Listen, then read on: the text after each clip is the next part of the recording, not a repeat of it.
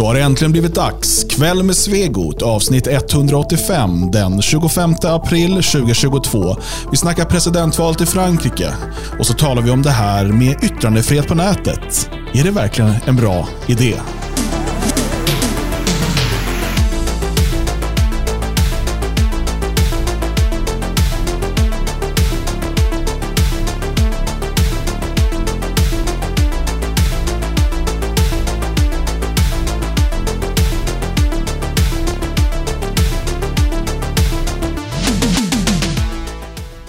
Tillhör ni förresten Dysterkvistarnas riksförbund? Eller?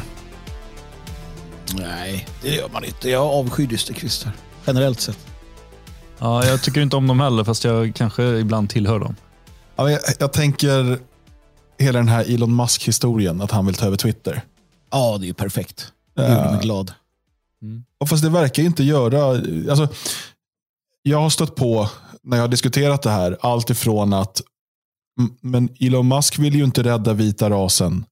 Eller eh, varför gör han inget i Sydafrika istället? Eh, och så Ja. vidare. Ja. Nej, Och- det är klart. Och där känner, jag vet inte, det där är ju glaset halvtomt människor. Alltså dysterkvistar, de är liksom... Eh, för att jag är glad om Elon Musk tar över Twitter för att jag tror att det kommer göra Twitter till en bättre plats än vad det är idag. Mm. Och det är det enda som, det, som betyder någonting i den affärsuppgörelsen. Fast så tänker inte du att det skulle kunna varit Hitler som hade köpt Twitter? Ja, men det är lite så, det, det är lite så vad... Det är som att man inte befinner sig i verkligheten. Utan liksom så här, ja men eh, han är ju inte 100%, tycker inte 100% som jag, så det här är dåligt. Ja. Ja, jag vet Jag tror inte. att Twitter inte hade blivit bra om Hitler hade styrt det. Nej, det hade nog blivit eh, också en del inskränkningar tror jag. Ja, ett, ett par stycken sådär. Ja, så att, eh, nej, men det är ju det. Problemet är ju att, att människor vill eh, må dåligt. Eh, de säger inte att de, att de vill det, men det vill de. De vill må dåligt. De gör vad de kan för att fylla eh, sig själva med negativa tankar, idéer, känslor. De vill vara rädda. eh, de vill känna panik. Och så vidare. Och då- de i någon större bemärkelse såklart. Men så är det ju. Det, det är ju därför som eh, den typen av nyheter är bättre. eh, Eller går, går bättre än de glada nyheterna. Tänk eh, Jesus, han, han sa ju det, gå och skrik från hustaken. eh, eh, Liksom att de, skrik ut de goda nyheterna att ni är frälsta och räddade. Så där. Folk sa nej, nej det är vi inte. Mm. Så det, är lätt, det är lätt att sprida eh, skräck och panik, men det är inte särskilt, så, särskilt lätt att komma med så goda nyheter. Det är ingen som vill ha det. Ja. Ja, men kolla här, Musk har sagt det här och det håller inte jag med om. Nej. Med död åt mask. ja. Nej, men det är, det, är, det är konstigt. Det är konstigt. Jag vet jag- för jag tycker att det är en jättepositiv nyhet att han jäklas med den här Indien som nu eh, har tagit över och vill köpa upp hela företaget och, och sådär. Eh, och sen, det var de som reagerade då på någonting han hade skrivit där han sa att eh, en perfekt social media, det är när eh, extremvänstern och extremhögern är lika missnöjda. Mm. Han har ju helt rätt. Alltså, jag, kolla vad han säger!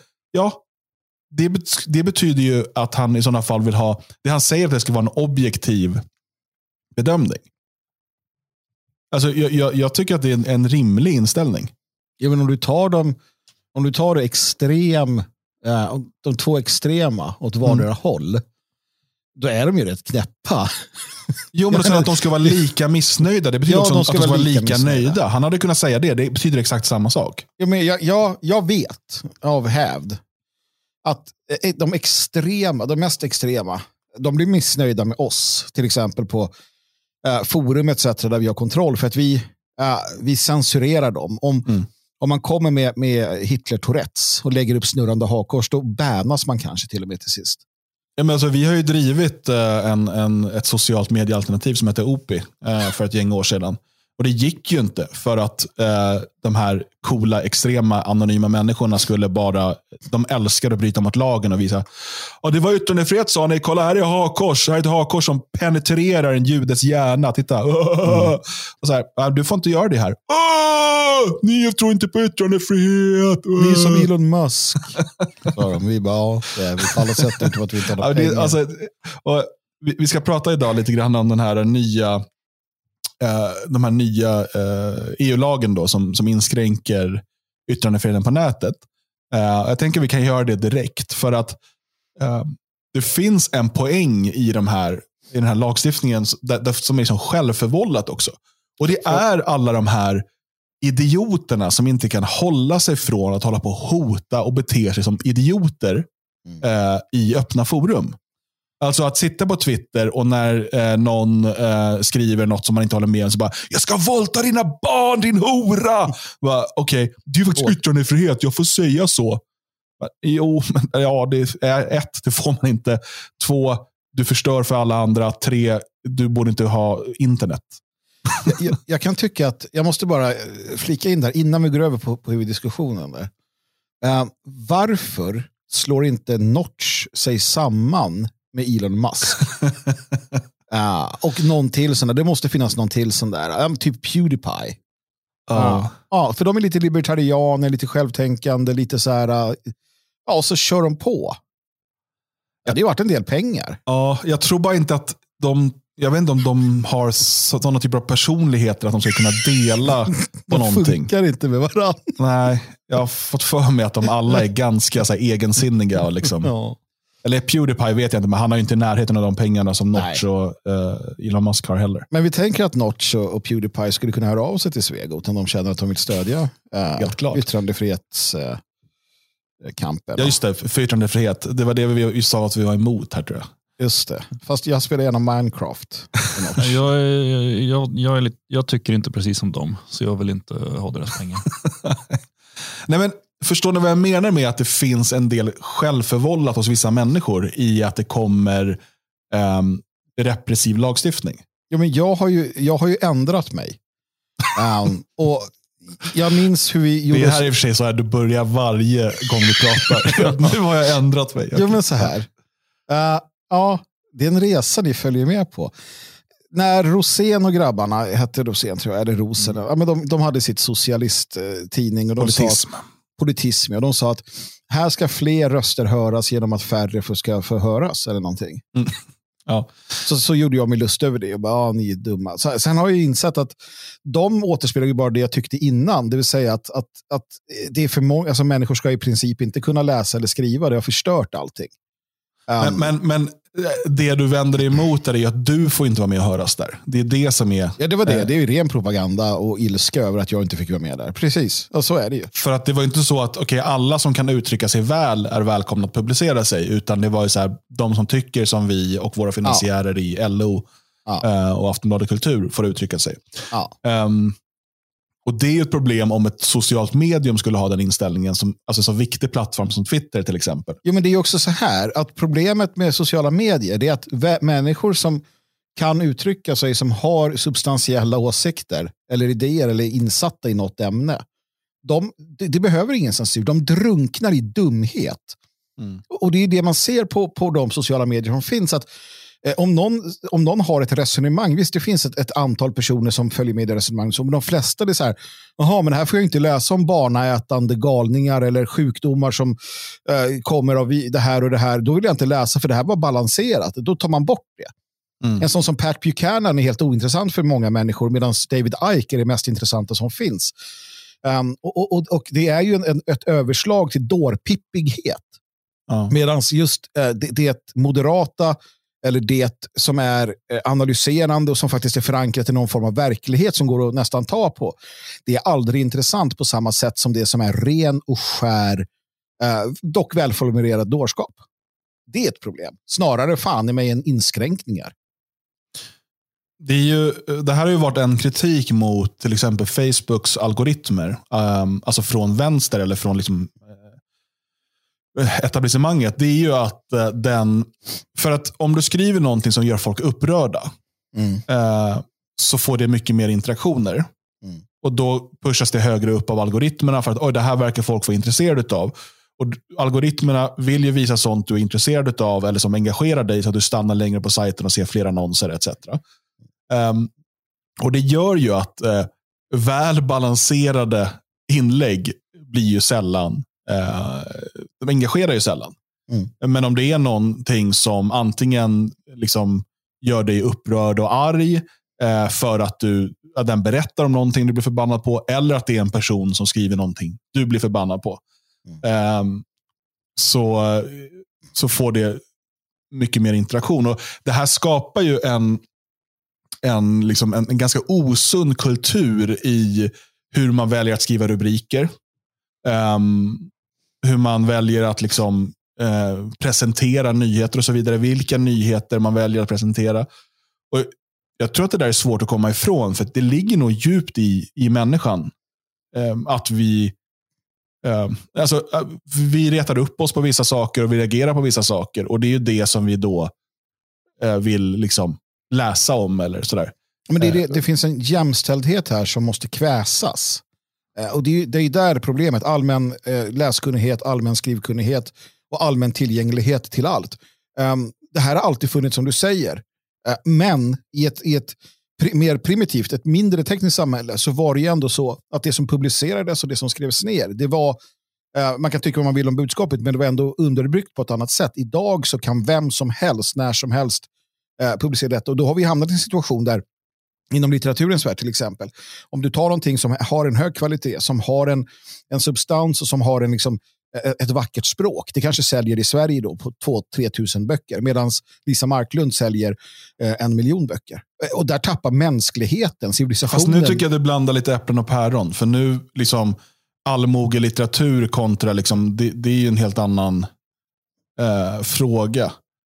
Eh, och, och, där måste det kunna finnas både och. Här är ju eh, i, i, ett, eh, i en pol politik, eh, en politisk debatt eller en kulturdebatt Um, att det liksom drunknar i plakatpolitik.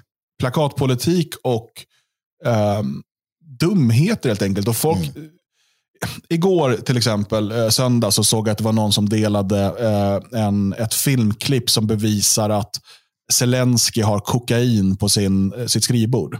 Jag såg det. Jag såg att du la dig i det där och jag tänkte du är galen. Ja, för att jag såg direkt så här, det här är fake. Det är klart att det är fake. Man är inte dum i, man är dum i huvudet om man inte förstår att det där är fake. Yeah, yeah. Så att jag eh, gjorde en snabb sökning och hittade originalfilmen. och liksom Det där var ja, sedan flera timmar. Det här var ganska nytt då, men sedan flera timmar debankat. Liksom. Här är originalfilmen och här är, ja, det, är, det är någon uh, rysk propaganda eller någon som har kul på nätet eller någonting som då ja, editerar filmen och lägger in kokain på skrivbordet. Mm. Folk sitter fortfarande och sprider det. Mm. Tusentals delningar.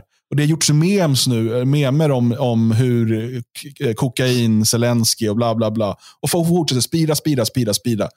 Uh, och, och, och um, jag ser, det var någon tråd idag om någonting om Ukraina. Så bara, ah, men det är väl för att han är så jävla hög på kokain. Mm. Och sen nu är det blivit en sanning i liksom mongornas värld. Mm. Och jag blir så här, ja. I mongornas värld. ja, men, ja, men jag blir så här, alltså, jag, kan, jag har tusen saker jag kan kritisera Zelensky för. Eh, att han ska ta kokain vore det minsta problemet visserligen i dagsläget. Men, men det jag menar här är, det som sker nu med DSA, eh, och ni som inte vet vad det är, jag har gjort en hel timmes program om det igår som finns på vår YouTube-kanal bland annat.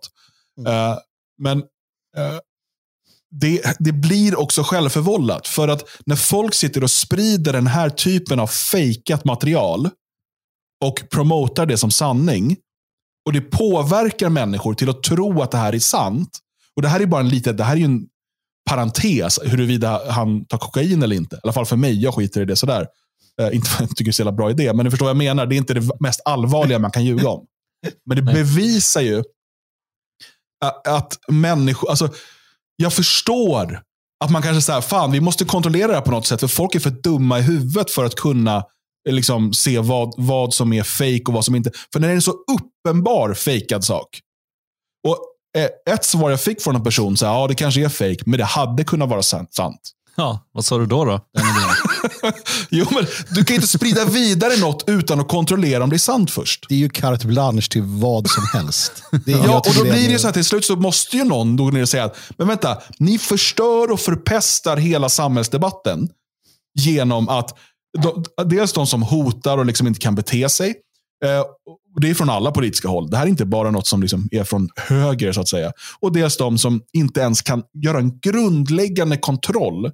Eller inte ens liksom, först använda sunt förnuft. Och i steg två, aha okej, okay, ja, det är lite konstigt, så jag kanske borde dubbelkolla det här. Eh, och Klarar man inte av det, då ska man inte vara en del av en politisk debatt. Och det, Då förstår jag Även om jag önskar yttrandefrihet och så vidare. Men jag förstår att det också då kommer så här.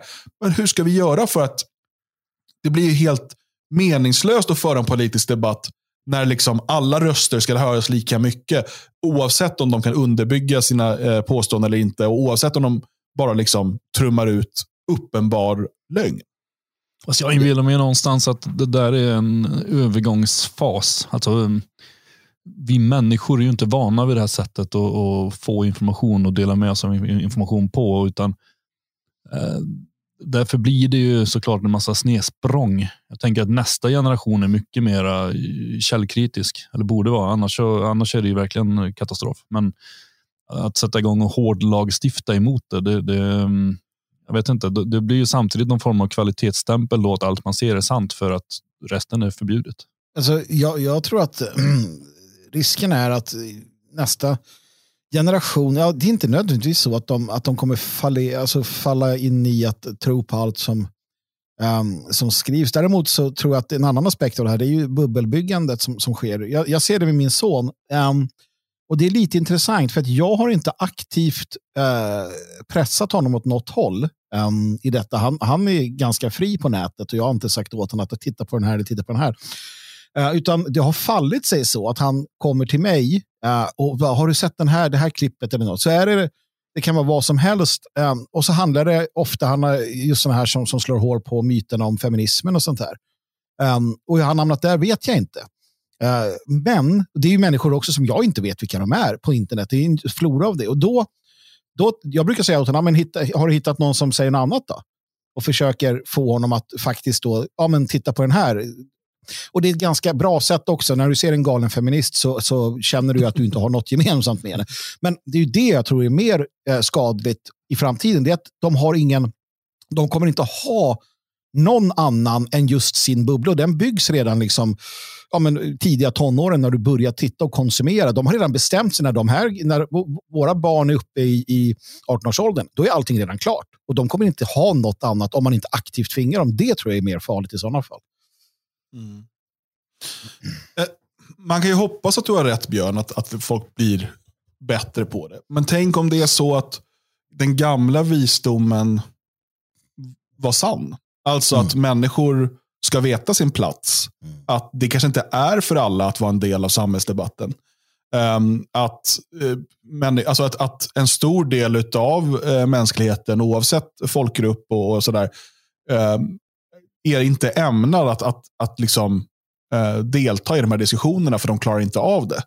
Um, det här som vi som då moderna, demokratiska, eh, fina människor eh, ser ner på som liksom elitism och snobbism eller vad det nu är, hierarkier och sånt där som folk inte gillar nu för tiden. Um, kanske liksom har vuxit fram av en anledning. Um, jag säger inte att det är så här nu, jag bara försöker liksom resonera kring det.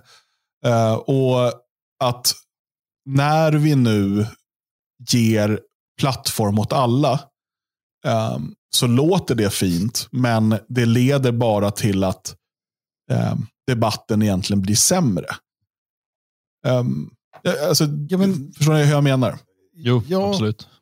Jag, jag, jag, vågar ju hävda att du har rätt. Uh, demokratiseringen... Det är inte jag, det är våra förfäder. Ja, dem, demokratiseringen i den bemärkelsen utav då, Eh, alltså dels fokus på, på klassresa men också att eh, alla ska få vara med och läsa och skriva och sådär. Redan Nietzsche eller om det var någon av de andra smartingarna sa ju det, att det är vansinne.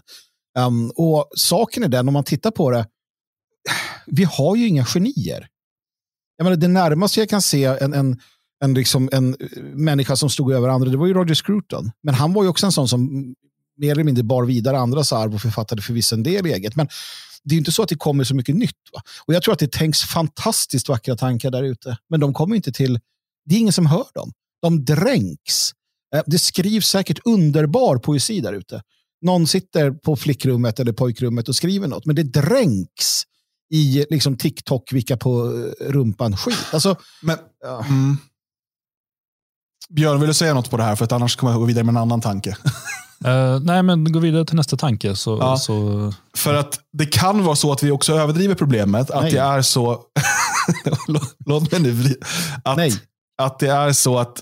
För att det är ändå så att om någonting kvalitativt skrivs eller sägs eller sådär, eh, så sprids ju det ofta i de kretsar som är intresserade av det. Medan kanske de här som då eh, inte kan ta till sig av det, de intresseras inte av det. Alltså det jag tänker är att eh, absolut, det dränks på det stora torget, men det är fortfarande så att det i, eh, utan att säga att vi tillhör det, men liksom så här intellektuella kretsar eller vad man ska kalla det för, liksom, eh, människor som eh, kan föra resonemang och så, där sprids fortfarande det som eh, det, alltså, det, det som har eh, någon bäring.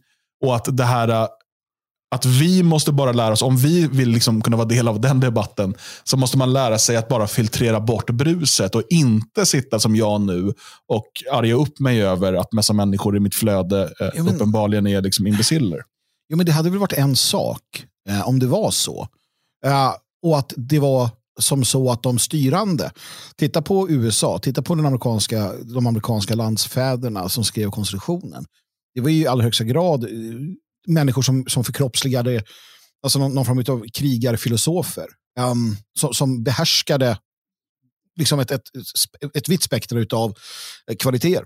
Det var politikerna. Du kan ju gå tillbaka på 100-200 år. När, ta Marcus Aurelius som är liksom superfilosof, stoiker och, och, och kejsare och så vidare. och så vidare. Idag så har du Annika Strandhäll. Eh, och, och det är här problemet kommer in. Du har alltså politiska eliter, våp, idioter ehm, och så vidare eh, som, som är helt obildade. Eh, liksom i allt eh, vad det kommer till sånt. Ehm, och, och de, så att även om då de här människorna vi pratar om då, som har förmågan att eh, Eh, tänka lite djupare tankar, det blir bara små kotterier där de sitter och, och, och liksom säkert i sig odlar en jävla otrevlig eh, översittarattityd. Man har sett sådana själva som spottar på landsbygden och tror att om du har dialekt så är du dum i huvudet. Va? Um, och, och tvärtom. Så att jag ser ju inte att, jag ser att samhällspåverkan alldeles oavsett blir mycket, mycket djupare idag än vad den var för, för, förr helt enkelt. Det, det är min teori. Sen är det, ju- jag menar, det, det, det blir ju aldrig någon riktig... Eh, det blir ju inget djup på Twitter hur man än gör. Liksom. Även om eh, det sitter någon galen journalist med spretigt hår i Dalarna och försöker skriva haiku. Men, men det är, som regel så, så stannar det ju vid, vid ganska korta sura inlägg. Sen kan man ju konstatera, jag, menar, jag, jag kan ju säga att typ Joakim Andersén får ju mer spridning på sina inlägg än vad jag får till exempel. Det beror ju på att han skriver bättre inlägg än vad jag gör, eh, rent objektivt. Eh, för egen del så upptäck, alltså det, det jag kan notera på mina, det, det jag skriver, det är ju att det bästa och det sämsta får bra spridning. Mm. Det medel eh, liksom emellan, det, det går inte, men sura, gapiga skräpinlägg får nog mest spridning. Och sen Ja, det lite, kommer... precis. Det finns ju ingen tid för det här. Det är ingen, ingen tid för eftertanke. När senast tog någon till sig, det, det gäller oss men det gäller också du som lyssnar. När senast läste du någonting, satte dig ner och tänkte på vad du har läst? När sist gjorde du det? Alltså, och då menar jag inte bara att du så här, eh, bara lät det vara kvar lite, utan du satte dig ner och reflekterade över en åsikt, en tanke, ett, ett argument som berörde dig på ett eller annat sätt. När sist gjorde du det? Mm. Ja, nej, det finns det- ingen det- eftertanke. Det är också det som är det stora Men, problemet. men det som Björn säger här med att det bästa det sämsta får spridning, det är lite det, det här med att det som eh, på något sätt engagerar är ju det som eh, delas vidare och liksom får interaktioner. För att antingen så är det de här, ja, men ibland skriver man, ja, men det är så plakatpolitik, alltså du vet, typ ut med dem. Liksom. Det så här, Wow, bra, dela vidare. Mm. Eller så ibland får man till någonting där man, kanske folk läser bara, ah, ja just det, så kan man tänka. Alltså att det blir lite, eh, man, det är någonting. Eh, Ja, men någon liten analys, om man lyckas Ja, klämma in precis. det eller, eller gå, gå emot vad alla förväntar sig. Eller sådär. ja. eller Och då, då kan du också få en del interaktioner. Men just när det är mera, när det bara är så här balanserat. Men det, ja, det kanske är ointressant då, jag vet inte. Ja, men så bara, statsministern kan dra åt helvete. Det kan ge massor av delningar. Ja. Eh, vi skulle prata DSA, eh, men, men det, det blev lite annat här. Jag Ehm, försöker, jag, jag, nu hittar inte jag det, men jag, jag blev lite så här, jag gick in på min Twitter så försöker jag ah, förstå så här, hur många tweets har jag skrivit sedan jag för tio år sedan började med det här. mm, Och, och så, här, så någonstans så inser jag ju att eh, jag menar, ja, det är massor, det, det vet jag, massor, eh, hur många som helst. Då. Men, men jag, jag vågar också se att ju mer sociala medier jag använder, desto färre, eh, de- desto mindre har jag så att säga arbetat med någonting som kommer lämna efter mig till eftervärlden. Andelen eh, liksom, i skrift, eh, böcker eller vad som helst blir bara färre, det blir bara mindre och mindre av den varan och mer och mer av den här varan. Och det är ju den gamla tesen som vi har pratat om. Twitter, eh, Facebook, internet ger mer vad? Jo, internet. Internet ger mer internet. Eh, det ger inte mer i verkligheten eh, i, i allt väsentligt. Mm. och det är ett problem för det blir ingenting som bevaras. Nej, vi får göra en bok helt enkelt. Eh, våra bästa Mm. tweets. Det finns ju sånt där. Ja, jag vet. Och det folk köper det. Jag vet inte om de ska köpa det. Våra bästa tweets i och för sig. Nej. Eh, Men går det att se någonstans vad man har fått för vilket som är mest spridet av det man har gjort? ja, per månad i alla fall kan man göra det. För det hade varit rätt spännande att se vad det Man kan gå in på totalt- statistik. Jag kan ju se, ehm, alltså till exempel för april då, eh, hittills den här månaden. Det här är den som har fått mest spridning av mina tweets.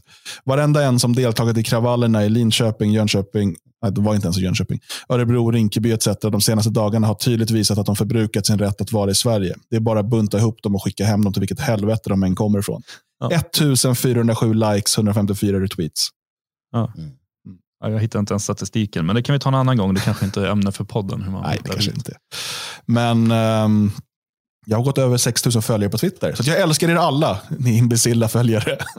Alltså, hade det inte varit för dig Dan så hade jag inte haft Twitter nu. För att jag var väldigt nära att radera allting. Men då sa de, men Magnus du har ju 4000 följare, du kan inte radera det nu. Sen dess har jag fått 468 nya följare. Det går väldigt sakta framåt. Jag tror jag blir av med följare samtidigt. jo, men det är för att hälften av dina följare är så robotar som styrs av Vladimir Putin. Det här är det. det, är det. Massa Ja. snygga tjejer. Men eh, bara kort då, det här DSA, som sagt, eh, genomgång om vad det innebär eh, finns i, eh, eh, som jag gjorde igår då på vår YouTube-kanal. Men eh, har ni hunnit kolla igenom det eller vad, vad det handlar om? Och har ni Det- några som helst eh, åsikter Ja. om det? Det jag förstår är att det är som, som med allt annat sånt här väldigt gummiparagrafaktigt. Mm. Alltså det är så här, man ska eh, liksom arbeta mot eh, falska nyheter och sånt som kritiserar eh, felaktigt kritiserar. Alltså, så här, de skapar, ett, en, en, de skapar en, en ram, ett ramverk eh, som i princip går ut på att allt som, allt som vi tycker för tillfället är fel ska vi kunna agera mot och tvinga då eh, sociala medier med, med flera att kunna att ta bort eller på andra sätt och vis eh, agera mot. Va? Mm. Um, för vem som, vem som avgör om det är fake news eller liknande, det är ju dem. Mm. Det är ju som hets mot folkgrupp-lagstiftningen. Så det är ett, ett nytt, ännu ett verktyg. Hur det här kommer i praktiken... eh, eh, ja, alltså så här. som med HMF-lagstiftningen. Om du inte tänker efter innan du trycker publicera så kommer du drabbas illa. Eh, tänker du efter innan så tror jag att du kan fortsätta eh, vara verksam. Mm. Ja, jag vet inte. Björn, har du några tankar kring EUs nya lagstiftning som då ska börja gälla från 2024? Ja, nej, men alltså det, det, det skadliga eller väldigt riskabla i, i det hela det är ju inte att man vill hindra hot till exempel. Det, det, är, det är väl en bra idé. Men, men ehm, eh, Eh, vi har ju sett under coronaperioden här hur, hur sociala medier har tvingats eh, följa olika uppmaningar från politiker i olika länder. Och redan där har vi sett att jag menar, saker som var fakta i Sverige var ju inte fakta i andra länder och tvärtom. Eh, och sen så skulle de sociala medierna hindra falsk information från att spridas när det uppenbarligen var olika vad som var falsk information i olika länder. Och det visar hur svårt det är någonstans. Och, och, jag tror att det kommer sluta bara med att de sociala medierna kommer bli väldigt, väldigt restriktiva med vad de tillåter för att själva slippa drabbas. Och det, ja, vi har varit inne på det. Det finns, det finns godheter i det också, men eh, framför allt så tror jag det kommer slå emot eh, åsikter man inte uppskattar. Mm. Ja, nej, precis. Och, och jag ser massor av risker med den här lagstiftningen. Um, och, men som jag också konstaterade i gårdagens extrasändning, Eh, så det viktigaste att ta med sig här, eh, det är ju det som vi har kommunicerat under lång tid och som var en av grunderna till att vi startade Fria Sverige. Att vi måste förstå att internet så som vi känner det eh, är ingenting vi kan ta för givet. Och med största sannolikhet kommer friheten på nätet att inskränkas mer och mer. Och Därför måste vi bygga Eh, strukturer och, och, så vidare utanför nätet. Och Vi ska använda nätet så gott det går, så länge det går, eh, för att nå ut med vårt budskap till så många som möjligt. Men vi måste förstå att om vi inte samtidigt bygger offline-strukturerna, så att säga, eh, så kommer det liksom vara mycket, mycket svårare sen när internet är ännu mer inskränkt. Så att, jag tycker det är det viktigaste att ha med sig. Jag, jag, jag märker ju när man är i kontakt med, med liksom människor som kontaktar föreningen och sådär. De tycker inte att de behöver vara en del av liksom en gemenskap utanför nätet. För de sitter i telegramgrupper och vad det nu än är. Mm. Um, men eh, det, man, det, är bara ett komplement. Du måste ut ur eh, liksom, eh, datarummet och, och, och ut och, och, börja nätverka med människor och bygga de här personliga nätverken. Eh, för att det kan gå fort, Eh, och det kan, men det kan också ta decennier. Det vet vi inte, men vi vet att internet inte kommer fungera på det sätt som, som du är van vid. Eh, och eh, ja, Sen finns det en massa andra fördelar med att träffas på riktigt också. Men men, men att inte förlita sig på att den här tekniken kommer tillåta eh, det som den tillåter idag. Ja, men förutom det så, så får du en, packa en, en räcka av gränslösa människor. Eh, alla håller på att förvandlas. Jag, jag, jag noterade det, eh, en, en, incident här nyligen när någon eh, jävla typ satt och trakasserade Mike Tyson på ett flygplan. satt och härjade med honom. Och det slutade med att Iron Mike vände sig om och lappade till honom ett par gånger. Och han blev helt oförstående. Då hittade jag också ett gammalt citat av Mike Tyson där han sa att det, är en generation av liksom, internetmänniskor som sitter bakom skärmarna och, och härjar. Um, och de fattar inte. Underliga de kan... ordval av Mike Tyson ändå. Men ja, men jag, jag, det, det, det, det parafraserar. Jag parafraserar fritt här. Jag nästan hittar på, men inte riktigt. Men, och, att, att de förstår inte att för att det är klart, i, i, i, den, i den där världen där du sitter bakom din skärm, då kan du vara jävligt dryg och bete dig. Och, och så här, ja, men någon som skickar samma meddelande, gånger, spammar ens trådar och sånt där. Det kan du göra där, men gör du det på riktigt, om du kommer och ställer dig framför mig och gör så, så kommer jag slå dig. Mm. Och det är det människor inte fattar. Och det där kan vi också överföra till eh, framförallt äldre svenskar som, som sitter bakom skärmen och skriver att ja, men de utgjuter sin hjärtas mening. De är ledsna, de är frustrerade på det här systemet. Och Då skriver de det de tänker och sen hamnar de... Eh, sen kommer polisen och knackar på och tar dem och, och drar dem inför tinget och dömer dem för hets mot folkgrupp. Det är för att de inte förstår att, det, alltså att verkligheten knackar på dörren. Och det är det också när du sitter där och har hela ditt liv framför datorn. När din dörr sparkas in av det där gänget som kommer för att ta dina ägodelar då kan ingen i din sociala gemenskap på nätet hjälpa dig. Då är du rökt. När de gör det hos mig så har jag massa människor kring mig som bor nära som kommer och hjälper. Så kör vi bort de jävlarna härifrån. Alltså Det är den stora skillnaden. Um, och Det är därför du behöver den gemenskapen.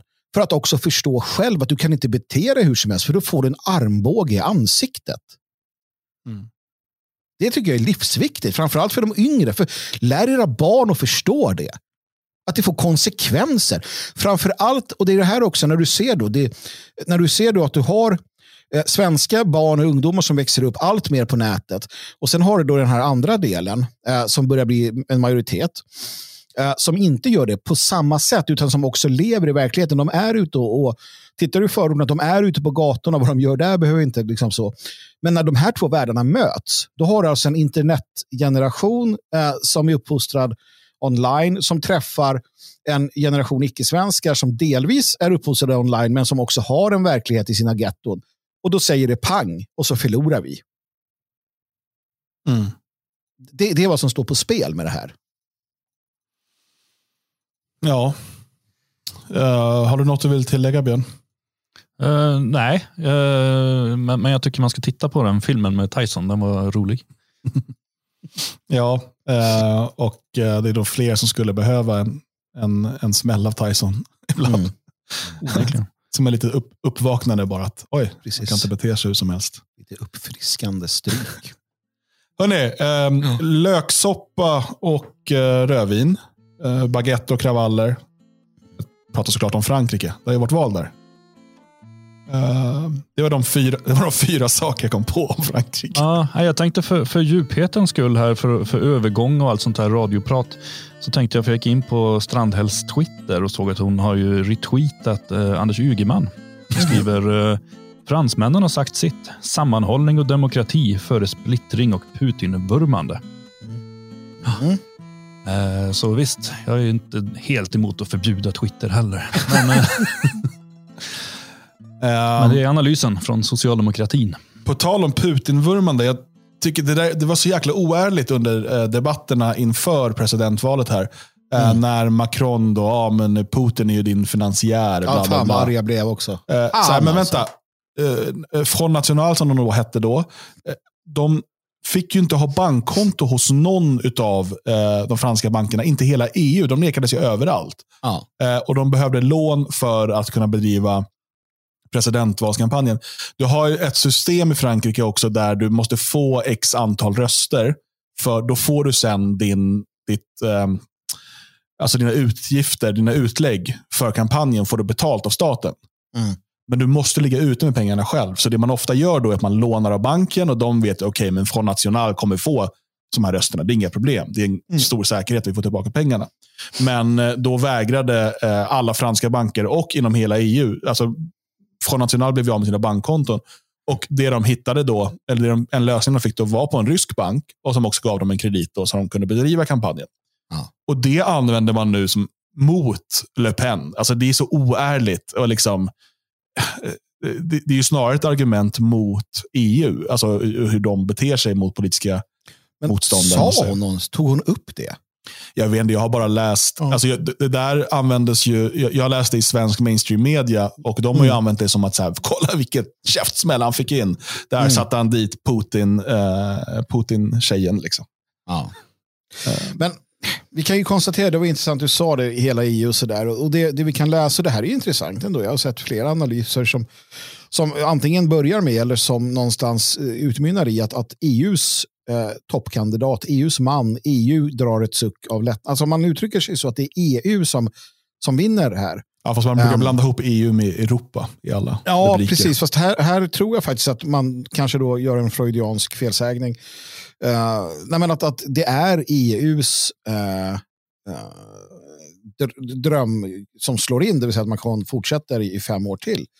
Um, och att, att ja, men den liberala västvärlden drar en, en, någon form av suck. Uh, och, och, så är det ju, för att det är ju de som vinner här någonstans. EU vinner ju såklart, um, snarare än, än någon annan. Då. EU, bankväsendet och ja, de gamla vanliga filurerna. Mm. Ja, det är, ju, det är ju inte fransmännen i alla fall, skulle jag inte, inte hävda. Eh, jag är inte helt jag hade bättre koll på, på partiet under gamla Le Pen. Det var mer intressant på den tiden. Jag vet inte exakt vilka, vilka åsikter de har bytt uh, ut under resans gång så att säga. Men, typ alla? Men, mm. ja, ja, men det är väl lite så. Men, men um, däremot så man kan ju se att det är ett ovanligt lågt valdeltagande. Uh, det verkar som alltså de här, att eh, de andra partiernas väljare skulle gå vidare. Det har skett i ganska liten utsträckning. De flesta bara, nej men då skiter vi i det, då går vi inte och röstar. Utan eh, mm. Folk verkar tycka att det var verkligen bäst eller kolera val. Så det är ju en enorm splittring i Frankrike. Det, det där pratet eh, om att nu är, nu, är, nu, nu är Frankrike enat under Macron, det är ju rent skitsnack. Utan det, det är ju mer splittrat än någonsin. Eh, naturligtvis en självklar följd av ett mångkulturellt samhälle. Alla drar åt olika håll och det finns ingen längre liksom, ingenting att samlas kring utan alla har sina bubblor om man så vill. Så man, eh, och, och, och får man inte den bubblan så kan det lika gärna vara. Mm. Ja, men, och, och sen ja, så tror jag att man också, också måste förstå att, um, som vi är inne på ganska ofta ändå, um, de flesta uh, i Frankrike vill inte ha eh, Le Pen. De flesta i Frankrike vill ju faktiskt ha, om vi då också räknar in de som inte valde att rösta som så här, men då skiter vi i vilket. Mm. Um, de vill ju inte ha Le Pen, de vill inte ha en nationalism, de vill inte ha, utan de vill, de vill ha annat. Um, och uh, Det är inte tillräckligt många, man kan inte mobilisera tillräckligt många som vill ha en, i, i det här fallet också, jävligt urvattnad nationalism. För det är ju vad det handlar om. Um, mm. Utan, och, och, och sen vidare också, faktum är ju att, att eh, ehm, nationella samling heter de nu, va? Eh, mm. istället för nationella. De, de har ju vunnit på att bli eh, mer och mer eh, mjuka. Eh, de, de vinner ju på det, för människor idag vill inte ha eh, pappa Le Pens hårda retorik. Det finns en, en, en, ett visst antal procent som vill ha det, men den absoluta majoriteten vill inte de blir obekväma, de tycker inte om, de tycker inte som pappa Le Pen, utan de tycker mer som, eh, som, som dotter Le Pen. Och ju mer liberal hon blir, eh, desto fler eh, till en viss gräns kommer hon få. Samma gäller Sverigedemokraterna, eh, samma gäller alla de här partierna. För det finns bara en viss procent människor som är så pass att de gillar det pappa Le Pen säger. Och, och så är det. Låt oss för en gångs jävla skull bara köpa det rakt av, skriva under på det, konstatera att så är fallet och sen går vi vidare med den informationen och gör vad vi måste göra. Man kan ju se att uh, Le Pen har gått framåt sen uh, senaste presidentvalet. Uh, både i faktiska antal röster och i, i, procentuellt. Då, I den här slutomgången. Nu verkar hon ju landa runt, inte helt klart, men 42 44 procent någonstans. Va? Mm. och senast var det 33,9 Eh, i slutomgången. Så på det sättet har hon ju gått framåt. Samtidigt har hon ju försökt sig på en populism som inte verkar ha funkat. Och Det är den hon har riktat mot där hon har allra svårast att få röster, alltså den äldre generationen. Mm. För Man har en lite annorlunda, lite intressant situation i Frankrike där när Le Pen ställs mot Macron, då är Le Pen störst i alla åldersgrupper upp till 55 tror jag. Eh, och Sen börjar det eh, ändras. och sen så Bland de 70-plussarna, då är ju Macron typ, han har typ 80 procent. Alltså han är helt mm. överlägsen. Mm. Um, men en, en populistisk, för sig, den kanske är mer riktad mot ungdomarna i och för sig. För att det är ju att hon vill ju sänka pensionsåldern. Man, alltså, i, I Frankrike går man i pension vid 62 och man arbetar 35 timmar i veckan. Ja, ni hörde rätt. Um, Macron har konstaterat, eller liksom sagt att det här är inte möjligt. Vi kan inte fortsätta så här. Uh, systemet kommer uh, braka samman. Ehm, för att vi, vi lever längre, vi föder färre barn och sådär. Ni, ni, känner till den här debatten har vi haft i Sverige också. Mm. Så han vill ju höja pensionsåldern till 65. Fram till år 2030, stegvis. Mm. Eh, för att harmonisera med till exempel Sverige. Då. Medan Le Pen och vänstern har gått ut med att man ska sänka pensionsåldern till 60. Vilket ekonomiskt är, alltså jag, jag, vet inte hur hon har räknat ihop det, men det, det går säkert att liksom ta pengar från något annat och liksom lägga det på pensioner. Det, Frankrike är nog bra på att slösa med skattemedel de också. Uh, men det verkar inte ha åtminstone gett den äldre generationen uh, någon lust att rösta på henne. Det kanske är därför som de, hon har uh, medelålders, alltså de som ska gå i pension om 10-20 mm. år. Mm. Eh, de röstar på Le Pen för att de vill gå i pension tidigare. Jag vet inte. Men, men det här har varit tydligen en stor debattfråga nu under, under presidentvalet. Då, det här med pensionsåldern. Um, men för mig så osar det ju bara populism. Alltså, i att Frankrike som då redan har en låg pensionsålder, eh, att man då ska sänka pensionsåldern när vi lever längre och föder färre barn. Eh, jag vet inte ens hur det liksom, för mig är det bara orimligt eh, och, och låter bara som populism. Och, och det, tyvärr tror jag det är mycket det som Le Pen och många av de här andra har blivit. Det är, jag menar nu, man vill inte lämna EU längre för att man har inte stöd för det hos befolkningen. Det är populism då. Då har du inte, en, då har inte du en du, alltså, du har inte en ideologisk grund att stå på, utan du spelar spelet. Du försöker triangulera, vinna nya väljargrupper. Och då blir det för mig, för jag har sett att en del nationalister är så besvikna nu att Le Pen inte vann och sådär. Helt ärligt, jag vet inte om det spelar så jäkla stor roll.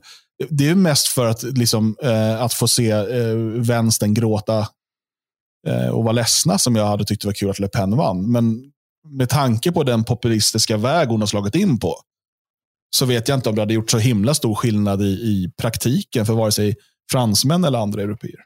Nej, men det hade det nog inte gjort. Men det är ju ändå de tårarna man lever ganska gott på. men det, det är ju en aktiv, alltså, ju längre tid du har befunnit dig i den här oppositionen, desto mer måste du aktivt eh, påminna dig själv om, om Sverigedemokraternas eh, till exempel då, eh, svek man måste påminna sig själv att, de, att, att nu är de för att vi inte ens ska ha en om, folkomröstning om, om NATO. För att man är av hävd på något sätt så är det liksom att SD, men på national, man glömmer bort att man bytt namn och alla de här partierna är det som är det som man, man liksom traditionellt sett kommer ihåg som sina partier. Man måste bara glömma bort det eller påminna sig om vilka de är och vad de gör. Det, det kan vara svårt i sig, men de, det är ju det de lever på också. De lever ju på många av Sverigedemokraternas väljare har ingen alls aning om vad Sverigedemokraterna gör eller säger. De vet knappt vad Sverigedemokraterna är för någonting. De har bara röstat på dem i 20 år och tänker fortsätta med det. Um, vilket gör en jätteuppförsbacke för till exempel då ett utmanarparti som Alternativ för Sverige. Uh, men det är så politik fungerar. De flesta sossar har ingen aning om vad sossarna vill idag heller. Nej. Uh, och det är därför det blir någonstans väldigt sådär Alltså politik, eh, så, som någon sa, liksom, hade det spelat någon roll så hade vi inte fått hålla på med det. Mm i grund och botten det här med val och liknande. Ja, alltså, jag tror man måste hela tiden se um, de här politiska valen uh, och det här spelet. Det är en separat uh, bubbla liksom, av saker. Mm. Och Då kan man resonera som ungefär som man resonerar, eller som jag resonerar med Elon Musk och Twitter. Att ja, men det är bättre än det som är nu. Mm. Och så måste man kanske resonera då också när det gäller typ Le Pen. Ja, men det är nog bättre än Macron det, det, är det med största sannolikhet. Utan att jag har läst båda partiprogrammen så vågar mm. jag nog hävda det. Uh, ur ett nationalistiskt uh, hänseende så är det bättre. Uh, och Därför så är det bra att hon blir större än, än senast. och så där, Att det liksom går framåt. Uh, och, och, precis just det att man också förstår hur trögflyttade människor är politiskt av massa olika anledningar gör att man också då får glädjas åt att det åtminstone går åt rätt håll. Eh, samma sak där det här med att Sverigedemokraterna ökar. Ja, men man får glädjas åt det. Även, alltså det, är inte, det är inte läge för champagne. Mm. Men det är liksom så här, ja, det är i alla fall bättre än att de, går, än att de backar. Eh, eftersom att det är det som folk röstar på. För att det säger någonting om liksom stämningen i opinionen och sådär. Eh, och så får man hitta de där ljusglimtarna. Eh, och det, det, är väl det man kan göra här i Frankrike också. utan att Trots att det är många saker jag liksom inte håller med Le Pen om. Det är ganska kul. Jag såg en, en, eh, någon amerikansk, eh, jag tror att det var någon vänstermänniska eller sån där demokrat, som skrev att han eller hon tyckte det var så roligt med amerikanska konservativa som hejar på Le Pen. Med tanke på att liksom, hon är ju väldigt vänster ekonomiskt. Mm. Alltså hon hade ju i, i, i USA hade klassats som kommunist. Jo, jo. Uh, och, uh, alltså det finns ju massa saker som är så här, vad är liksom vad är det som amerikanska libertarianska konservativa tycker är så bra med Le Pen egentligen? Ja. Men, men, det är det här underliga. Men, men, men, som sagt, då måste man ha den här bubblan. Uh, och tänka om det är den delen. Men så måste man se allting annat som vi gör utanför det. Det är där, uh, och det är där vi verkar. Liksom. Um, och Det blir lite som att där, politiken det, det, är sitt eget djur. Liksom. Alltså just den parlamentariska politiken. Och så får man ta det för vad det är och så får vi jobba med alla de möjligheter vi har utanför den bubblan. det är ju metapolitik. Eh, Saken är den att vi måste ju bara förstå det. Det, det är det som är, du började, alltså inledde det här med dysterkvisteriet. Va? Och, mm. och, här, här finns det någonting viktigt och det är att uh, vi, vi är så vana vid att uh, förlora. Um, alltså nationella, inom bred bemärkelse, att vi, vi vi har svårt att se när vi vinner och vi har svårt att förstå den metapolitiska vinsten av någonting. Till exempel att att Ivar Arpi har en substack där han talar lite mer fritt och skriver och att han faktiskt fortsätter med det trots allt. Det är en, en vinst för oss. Det är att vi flyttar fram någonting metapolitiskt. Um, det finns en massa små saker som, som de facto är uh, som, som läggs i vår vågskål på ett, liksom, om man tittar på det på det sättet. Och det, det är det vi kallar för metapolitik. Um, det, det, det, stora vinsten med SD var ju inte att eh, SD kom in i, i riksdagen, utan det var ju eh, det som hände i samhället i och med att Sverigedemokraterna kom in i riksdagen. Det löste ju många knutar. Samma sak när åsiktskorridoren, när det slog sönder av eh, ett, ett fåtal journalister. Eh, det var en enorm metapolitisk vinst för oss. Enorm. Alltså det är svårt att förklara hur mycket det betydde för det fortsatta arbetet. Alla de här små sakerna det, det, är ju vinst för oss och förlust för dem, alltså för våra motståndare. Vänstern är riktigt duktig på att alltid må bra av sina egna små, små, små, små eh, vinster, vilket gör att de har en annan framåtanda. De har en annan eh, känsla på det sättet. På senare tid har de blivit surare och surare för att det går inte som de vill. Eh, men vi har inte blivit särskilt mycket gladare, tyvärr, utan vi hittar nya saker att, att bli upprörda över istället. Någonstans måste vi se vart vi har kommit också. Eh, annars så blir det bara dysterkvistar. Mm. Ja, nej, det är viktigt. Um, absolut. Och de här små segrarna hela tiden. Um, och, och, och, se dem. Det är samma sak med arbete med det fria Sverige. Vi har ju liksom en långsiktig, storslagen vision, men samtidigt så är det de här små segrarna på vägen hela tiden som man måste njuta av. För annars verkar det så långt bort hela tiden, det, det stora. Samtidigt inte tappa siktet liksom på, på vad den stora visionen är. Ja, eh, Macron blir ju då alltså president eh, för ytterligare fem år i Frankrike. Och, eh, men, men ännu viktigare än det här för den franska politiken är ju faktiskt eh, valet till nationalförsamlingen i juni. Alltså deras parlament. Eh, mm. För det är ett separat val. då.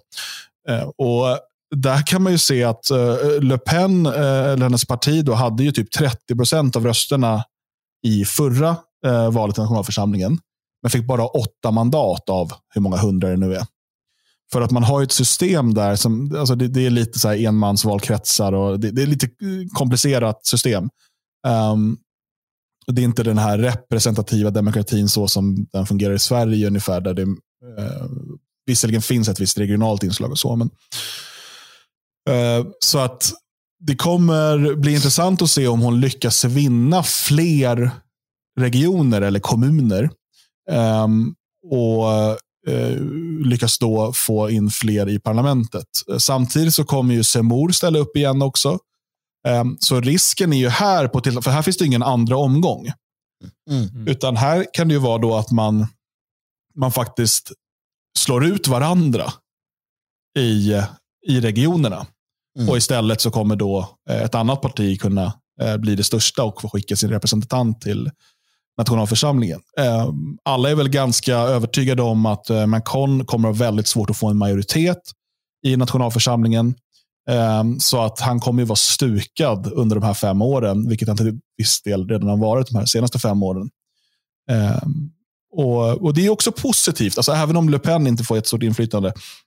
Men att Macron inte får, kan genomföra allt han vill, utan att det kommer vara en massa partier som ska bråka och inte komma överens. Och, och därmed, alltså så här, ju, ju, mindre, eller ju färre reformer politiker kan genomföra, desto bättre brukar det vara.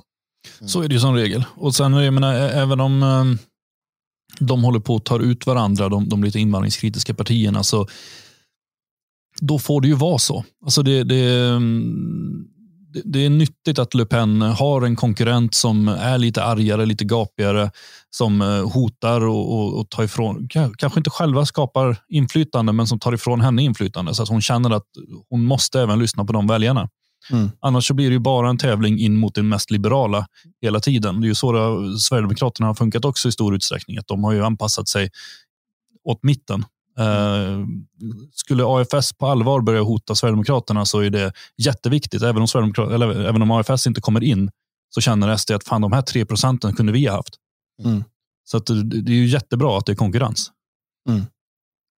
Helt rätt. Vi eh, får återkomma till Frankrike eh, i juni helt enkelt. När eh, de har haft sitt val till nationalförsamlingen och se hur det blev till slut. Jag tänker att vi ska som avslutning här ta två nyheter ifrån Sverige. Och ett är en fort eller båda är en fortsättning känns som på diskussioner vi har haft under lång tid. Det ena gäller ju då Rasmus Paludan och hans äventyr i Sverige och kravallerna som har varit. För att i förra veckan så valde ju då eh, valde man helt enkelt att avslå eh, Paludans ansökan om tillstånd för att hålla möte i Borås. Ehm, och eh, det som då Emelie Kullmyr säger, då, eh, polis, kommenderingschef, polisen Region Väst, hon säger vi ser att det varit nödvändigt med hänsyn till ordning och säkerhet efter händelserna förra helgen, där allmänhet och polis kom till skada. Och Sen säger hon också, Rasmus Paludan har en retorik som går ut på att skapa oordning och kaos. Vi behöver hjälpas åt för att slå hål på den retoriken. Ska en polis uttala sig så här, Björn? Nej, nej, jag tycker inte det. Verkligen inte. Alltså, det, det där är ju i, i samma nivå som att sätta sig och göra eh, Black Power-hälsning på, på stan. Eh, tämligen eh, olämpligt av en polis att eh, ta politisk ställning mot ett parti som faktiskt ställer upp i val dessutom. Det, det, Mm. det är ju fullständigt förkastligt skulle jag säga. Eh, jag är inte arg, jag är inte förvånad, men, men jag, jag tycker fortfarande att det, det borde ju vara regelvidrigt och en sån eh, person borde ju bara avsättas. Det, det, det är ju så att eh, poliser är tjänstemän. Ehm, och, och en gång i tiden, det här har vi varit inne på, en gång i tiden så var tjänstemän någonting som var i, i allt väsentligt opolitiskt. Mm. Um, och de ja, tjänstemän på myndigheter och liknande, de, de ska, inte, de ska så att säga genomdriva den politik som, som kommer, absolut, det är deras jobb, så, men de ska också upprätthålla då grundlagar och liknande och alltid se till så att det, ja, och de hade ett tjänstemannaansvar därtill. Uh, poliser är tjänstemän, men det vi har pratat om många gånger och tagit upp, det är det faktum att poliserna, allt färre poliser inser att de är tjänstemän och tror att de är aktivister, att, att polisyrket är någon form av influenceryrke eh, Eh, där de inte bara ska upprätthålla liksom, någon form av lag och ordning, men att de ska också ge uttryck för vad de tycker i alla möjliga frågor. Eh, och att de också driver opinion och liknande eh, i, i sin yrkesroll. Detta har, har inte förklarats för dem skarpt att så icke är fallet, utan de kommer undan med det, som i det här fallet. Jag såg att eh, Twitterpolisen då, eh, YB eh, Södermalm eh, förklar, skrev angående det uttalandet som, som den här, det här fruntimret i Borås. Han sa att det började bra men det spårade ur där eh, när Mm. hon gjorde detta. Ja visst, eh, så det erkänner han. Va? Men det är ju inga repre- alltså, hon råkar ju inte illa ut. Hon borde ju omplaceras, eh, stängas av utan lön eller någonting kännbart under en period för att du ska inte ta politisk ställning överhuvudtaget. Eh, Men att kåren inte agerar mot detta visar ju återigen att kåren är nöjd med detta, vilket återigen visar att svenska polisen är ett gäng som är lojalt till Sverige AB. Det är inte våra poliser, det är deras poliser. Vilket också visar att samhällskontraktet inte finns och att i den mån du ska lyda svensk polis så gör du det av taktiska skäl. Eh, ingenting annat. Alltså, de har inte någon de har ingen jurisdiktion över oss. Det, det, man måste frigöra sig från det och förstå att det här är ett gäng, precis som något annat gäng. Ja, och Jag tycker att det är väldigt viktigt att påpeka detta. Och att de flesta av dem, uppenbarligen i alla fall på chefsnivå, är anti. De är motståndare till sånt som yttrandefrihet och grundlagar. De vill inte att Rasmus Paludan ska få eh, uttrycka sina åsikter på det sättet. Eh, av olika skäl. Men så är det, det är kalla fakta. Och det är upp till enskilda polismän att agera om de inte håller med. Om de inte agerar så är det så att man tiger och samtycker. I alla fall i min värld. Mm. Ja, nej, det, och det som händer här efteråt då, det är ju att eh, eh, polisen får rosor av muslimer. Mm. Som tack för att de stoppade Paludan. Ja, det är så mycket dumt i hela den här. Jag, jag tycker ju även att eh, Paludans hela beteende är, är tämligen förkastligt alltså, av, av en Ja. politiker. Det har ju Ja. blivit någon, någon slags eh, personlig match för honom. Jag, eh, för jag började följa hans konto på Instagram eh, i samband med det här för att se vad han skriver. Och hans inlägg där då på fredagen, det var mycket polis och legister i Borås idag. De kan inte hitta. Koranbränder om en timme. De kan inte hitta. De kan inget. Eh, det är alltså den här politiska representant som vill in i riksdagen som mm. formulerar sig då att det, det är någon katt och råtta-lek för honom och sen så la han ut någon film där han påstår att han står i Borås. Det är en grön vägg bakom honom, så ingenting som visar vart han befinner sig. Där han eh, bränner en bok. då. Eh, och alla är väl tämligen överens om att han inte har lämnat Danmark ens. Eh, jag vill ändå få in det, för att det blir lätt att uh, folk gnäller när vi försvarar Paludan och folk gnäller när vi inte försvarar honom. Mm. Uh, och Jag försöker alltid vara tydlig med det, att jag försvarar definitivt rätten att uh, använda svensk yttrandefrihet och demonstrera som man bör få göra, men jag försvarar i princip aldrig Paludan som person. Med det sagt, så, så, uh, jo, nej, så har du blivit medlem i Stram kurs? uh, ja, jag har fått medlemskortet nu faktiskt. Uh, nej, det har jag inte fått. Uh, jag läste en artikel. Oh, fan, den var låst nu. Vad tråkigt. det var en ledarartikel i Borås tidning samma dag, då, på fredagen. Där um, Nej, den är inte låst. Bra. Eh, där en journalist berättar om hela eh, den här soppan som har varit och hon har då åkt iväg till Norrby för att Eh, titta på stämningen och hon berättade om hur fint det är. Folk kommer att lämna blommor till polisen och pratar och alla är glada. Och runt om hela, hela torget så smyger det förvisso runt maskerade unga män. men, men de gör ingenting och det tycker hon är så fantastiskt. ja. Ja, men du hade ju annat, det var ju i uh, var det Sveriges Television eller något efter upploppen då de intervjuade någon svart kille där ung uh, som med någon rubrik att ungdomarna är frustrerade över att polisen står på Paludans sida. Mm. Ja, och, och, Det är väl sånt som media då också för fram. Alltså de här unga killarna eh, kanske skulle behöva höra då från media att ja, men, svensk grundlag ger tillåtelse detta. De, de fattar nog inte det. Utan i deras värld så är det nog så att vadå, liksom, Svenne Bananarna står upp mot, eh, mot oss, eh, de hatar oss. Eh, och så kommer media och bara, ja, vad tycker ni eh, Abdullah, vad tycker du om att polisen står på Paludans sida? Han bara, de ska inte stå på Palu, de står på moskébrännare sida. Alltså det är ju inte så att, att det är, hos många av de här, det är inga djupare analyser, det är ingen förståelse av svensk grundlag, det är ingenting sånt, utan det är bara att de dumma de, de eh, hade också kunnat dela, dela Zelensky med kokain på skrivbordet. Ja, det tror jag. Det, tror jag. det här är deras uh, motsvarigheter. absolut, jag är helt övertygad. Sen finns det sådana som... som uh, för att, det där är också det är en helt annan diskussion, men, men man märker ibland att det är som att vi inom situationstecken och, och eh, som, som kollektiv på något sätt tror att alla muslimer, från den yngsta till den äldsta, de är väl, väl insatta i allt som händer och de agerar alltså utifrån värsta planerna och det är så superavancerat allting. Mm. mm. Men det är det ju inte alls, såklart. Det är så dumt. Varför När det gäller de här kravallerna så finns det väl en del som tyder på att uh, alltså det, är, det är ganska, inte organiserat, men åtminstone uppviglat. Uh, ja, men från, det är väl det är ju en um, annan sak. Lite grann samma personer som har på med det här med uh, att de stjäl deras barn och Eh, att det kommer en del utifrån och sådär. Ja. Nu kan man ju se också efter eh, beslutet i, i Borås och sådär att det jublas ju från islamistiskt håll.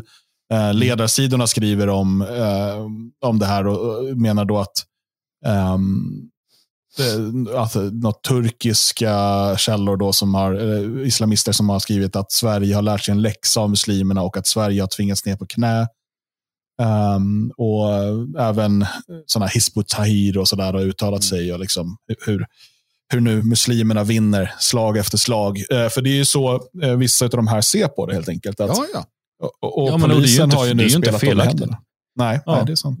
Det, det, är ju helt rätt. Uh, Paludan har överklagat nu säger jag. Uh, han vill ju fortfarande komma till Borås. Varför man nu vill det. Jag trodde det var ett ställe man ville komma ifrån. Men han vill uh, komma dit i alla fall. Uh, men, men det här det Norrby kommer... som han vill vara, är det någon invandrarstadsdel eller? Ja, det finns ju Norrby och så finns det um, Norrby är mest somalier. Det bor 4 000 somalier eller något där. Ja.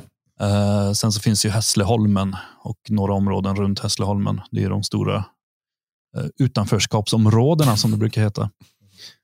De Eh, socialdemokratiskt utmanade områdena. Ja, jo, men de har bra inflytande där. Det, det, det har de och även vänstern är ju inte helt svaga. kan man säga. Eh, jag hittar egentligen massor i den här ledarartikeln. Jag börjar fundera på om jag ska spela in något separat på det, för att det är nästan hela artikeln måste kommenteras. För det, det är så mycket dumma kommentarer här. Eh, hon skriver så här bland annat. Men trenden ser nu ut att vara bry, bruten angående tidigare kravallerna. För på lördagen visade Boråsarna att våld inte måste vara svaret på kränkande behandling. Det var ju ingen kränkande behandling. Polisen stoppade det ju. Alltså, Mm. Och så skriver hon, hon kom, det, det är inte de här delvis maskerade männen som hon kommer komma ihåg, utan det är, och så bara listar hon några människor som hon har träffat. Så. Ron, 24, kom från Somalia 2015. Hon talar utmärkt svenska, jobbar inom hemtjänsten och kom förbi torget i hopp om att möta en lugn folksamling. Tycker att det är tråkigt att stadsdelen har dåligt rykte. Alltså det är ett år sedan, eller ett och ett halvt år sedan, som ett stort gäng stoppade en bil, slet ut chauffören, misshandlade honom grovt. Han hamnade på sjukhus medvetslös. Tråkigt att de har fått ett dåligt rykte. Alltså det, det är så mycket dumt som bara vräks ur. Ja, men stoppa Twitter, men stoppa för fan Borås Tidnings ledarredaktion först. Det är, ja, är det, det är så himla dumt och så himla typiskt. Eh, helt klart. Vad är, vad är, vilka är det som äger Borås Tidning? Jag minns inte vilka det är. Den är väl liberal. Det kan mycket väl vara Bonnier. Jag kommer inte ihåg. Ja. Ehm, och sen har vi ju då eh, en uppföljning på någonting vi inte pratat om på länge. Eh, och det är ju coronan. Uh, Folkhälsomyndigheten varnar, ny smittotopp kan nå Sverige i maj. Eh, och eh, det är nu omikron BA2 tydligen som är grejen. Um, om man räknar då att under den här toppen eh, i maj så kan 60 personer läggas in på sjukhus varje dag med covid-19 och just nu så är det 25-30 personer. Just det. Bara för det första, det här 25-30 personer som är nu, det hade, det hade väl lett till, till typ undergångsrubriker för ett år sedan. Ja, ja, det är ju intressant att, att följa det här och se hur det har, eh, för oss som har minne, och jag tror att väldigt många har glömt bort det här eh, överhuvudtaget faktiskt. Jag tror att man har gått vidare. Det har varit, nu är det hot, eh, kärnvapenmissiler från Sovjet, Sovjet, Ryssland heter de nu för tiden, eh, istället och så vidare. Så att, eh, det, det, det, det är spännande att se att man försöker ändå hålla liv i det här lite grann nu. Ja, när Folkhälsomyndigheten då, hon står där myndigt eh, och säger det att eh, nu, nu så ska vi inte låta er glömma att det finns en ny variant. och så där. För människor har ju slutat vara så, de inte, jag var på Ican här och skulle handla i Töreboda och de har alltid haft sån här handsprit stående. Eh, och det har alltid varit uppfyllt och fint och klart. Och så där. Nu, nu stod de, den stod och skämdes lite bakom undanskuffad liksom, och det var tomt på handsprit och det var ingen, de bjussade inte på det längre. Liksom. Um, så att, så att jag tror att det är mest det att man vill hålla liv i det här lite grann. Då, och, ja, det finns väl någon stackare på Aftonbladet som har så här, men du är coronabevakare. Liksom. Ja, ja. Någon praktikant som, som måste, Uh, i väntan på att se då, om det ska få en, en renässans lite beroende på uh, annat. För det, det, är ingen, det är ingen konspiration. Uh, de som styr oss, eller vill styra oss, de, de har hela tiden olika, eh, olika såna här saker att sjösätta om det, om det är så att det behövs. Under, att, att, ja, men om vi börjar bry oss för mycket om något verkligt problem så ska det alltid finnas en del saker att ta upp. Eh, de värsta exemplen på det är ju när presidenter startar krig för att eh, det går lite dåligt. Ja, och vill man se en, en på ett sätt överdriven version av det så kan vi rekommendera filmen Wag the Dog. Precis. Så jäkla bra alltså. Den är, den är riktigt bra. Och har man inte sett den så bör man se den. Och också se att den är inte bara... Alltså det är ju det är också en kritik av um, media och politik och liksom sådär. Ja. Hur det fungerar. Uh, jag... Uh, vi, för vi flyttar till Sverige här nu om, om en dryg vecka. Um, och det har inte haft så mycket med liksom, coronarestriktionerna i Tyskland att göra. De har ju absolut hjälpt till att man liksom velat komma härifrån. Men eh, avgörande har ju varit att kunna komma hem och, och, arbeta med, med det fria Sverige på det sätt som är tänkt. Um, men vi satt och pratade igår, eh, jag och min fru, sa, men hur, hur kommer det nu bli? För att nu här i Tyskland så är ju restriktionerna borta.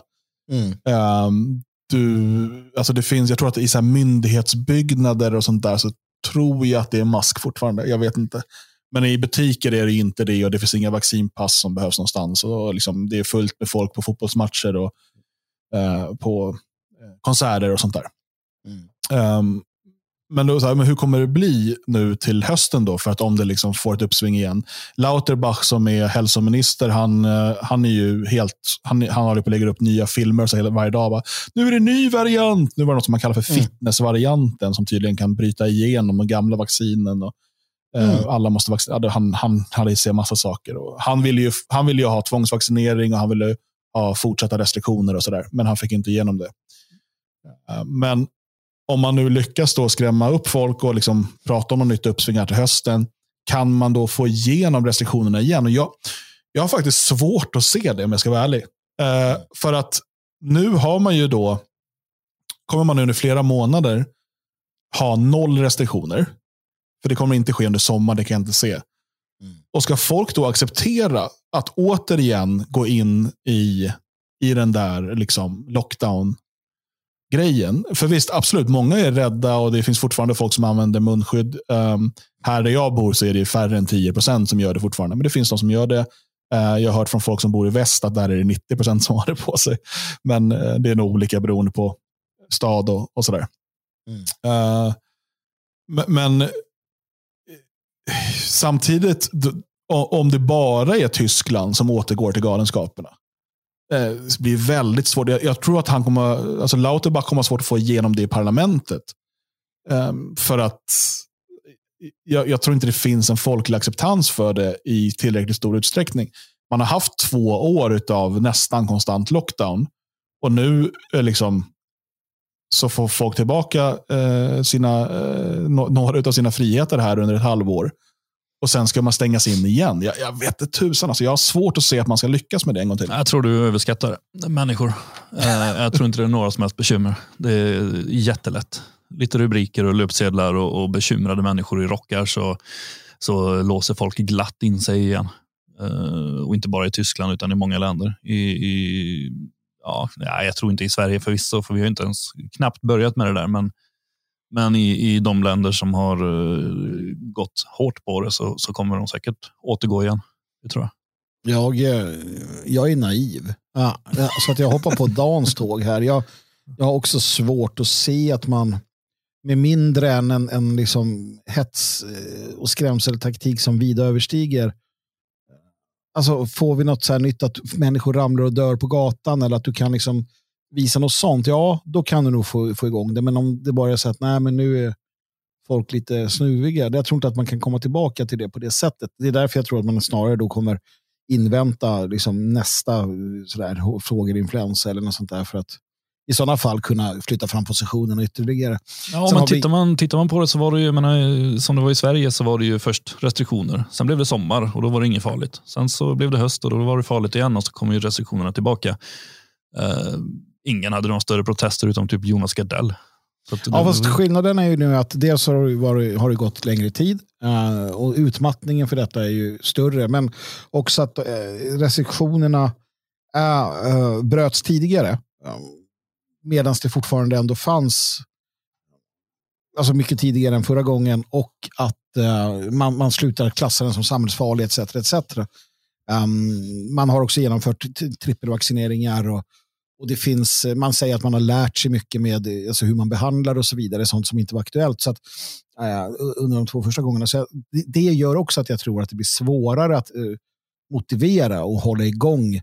Uh, men sen ser man ju att det finns en stor rörelse. Uh, om du tittar just från USA är det intressant att se de här som Ja, så här, oh, nej, nu, vi behöver inte ha mask på planen längre, men jag har det i alla fall. Alltså sådana här riktiga goody two shoes som fortsätter att vara eh, liksom lojalister fast de inte ens behöver det. Eh, de gör det för allas, allas vår... Så här, det var någon som skrev att jag, jag, har haft, jag har inte haft varit förkyld på två år. Jag har inte varit sjuk en enda gång. Jag tänker ha mask resten av mitt liv. Man bara okej. Okay. mm. jag, jag, ser fram emot när de här får en, en förkylning. Då dör de liksom. Ja, men nej, jag, jag håller med Dan i alla fall. Mm. Vi får se. Ja, vi får se helt enkelt. Jag tror ju eh, Sverige, alltså jag har svårt att se att man kommer eh, gå liksom att nu kunna införa, alltså till, till vintern införa lockdowns och mask och sånt där. Det, det, alltså I Sverige. Det känns ju det är för sent att liksom få folk att gå med på det tror jag.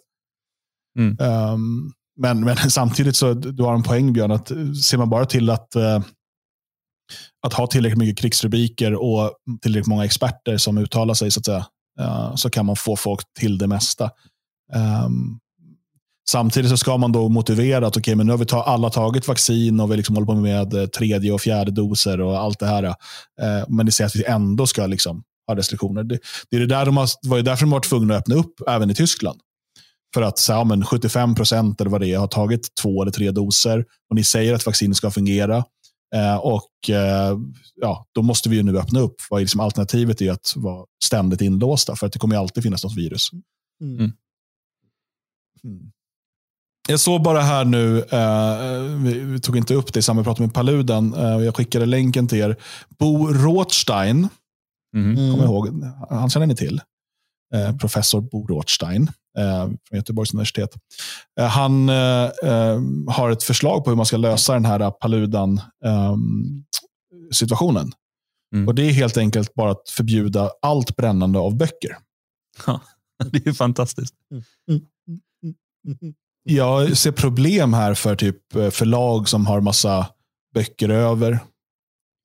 Som de ja, jag vet, inte, jag vet inte hur det funkar om, om vi ska titta på det rent, rent praktiskt. Ska man få lov att återvinna dem? Liksom, får man lägga dem i såna återvinningscontainrar?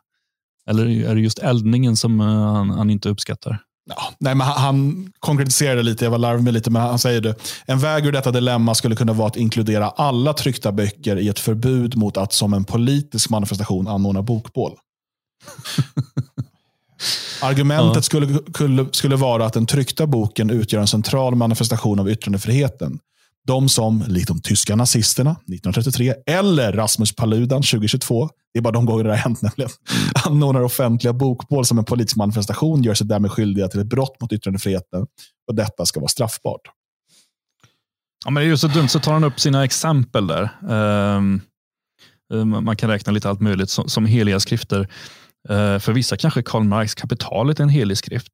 För andra kan det vara Adam Smiths skrifter. Ja, men hur många skulle ut och kravalla? eller verkligen, hur många skulle känna sig kränkta över att man brände en politisk bok? Det, det är ju mm. bara ja, det, är så genomkorkat. Man bara måste försvara den här mångkulturen till varje pris.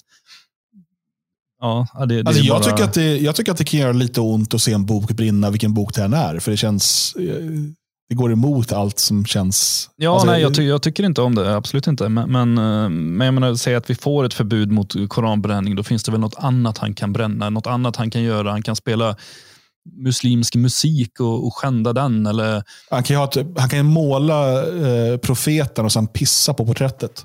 Ja, precis. Och hålla på med grisblod och allt ja. han vill pyssla med. Så att jag menar, det där blir ju bara ett sätt att ja, nu ska vi lugna pöben och så kommer Paludan med nästa grej. Så då ska vi förbjuda slakt sen? Ska vi förbjuda människor att hålla i pennor? Uh, det, det, funkar ju inte. Man får ju liksom gilla läget att uh, yttrandefriheten är som den är och då finns det en del som blir kränkta över lite allt möjligt och de som inte klarar av att bli lite kränkta utan att bränna upp polisbilar, de kan ju dra åt helvete den tweeten hade fått massa... Där har du det. Där har du ditt genombrott på Twitter. Kom ihåg nu ordagrant vad det sa och skriv ner det fort. Ja, jag får lyssna sen. ja. Aha, vi har en, eh, en intensiv arbetsvecka framför oss. Eh, imorgon kommer ett nytt avsnitt av På gamla och nya stigar. Eh, och Då är det Timmy som gästar Jalle igen och de fortsätter sin eh, sina germanska äventyr. Mm. Och Den här gången så pratar de om eh, Tacitus bok eh, Germania. Um, så att det är helt klart värt att lyssna på imorgon. Jag vill också passa på att tacka alla er som stöttar arbetet med Radio Svegot. Det är bara tack vare, det här, eh, tack vare er det här är möjligt. Och eh, Sedan sist har vi fått in ett gäng nya stödprenumeranter. Bland annat då Ray Wess, Niklas Tulle, Luther. Han har kommit tillbaka. Eh, härligt Martin att du, att du gjorde en comeback här 500 år senare. Och Loki. Eh, och Sen har vi fått in donationer. Två stycken har vi fått in från Benjamin som skriver, på den ena skriver han påskdonation och på den andra skriver han gåva till KMS Bonus. Um, och sen har vi fått in två donationer från Mike J och en donation från Per Inge. Stort tack uh, för uh, ert stöd. Om du inte är stödprenumerant, eh, det är dags att bli det och eh, stötta Radio Svegots arbete. Se till att vi kan både fortsätta och utveckla arbetet med Radio Svegot.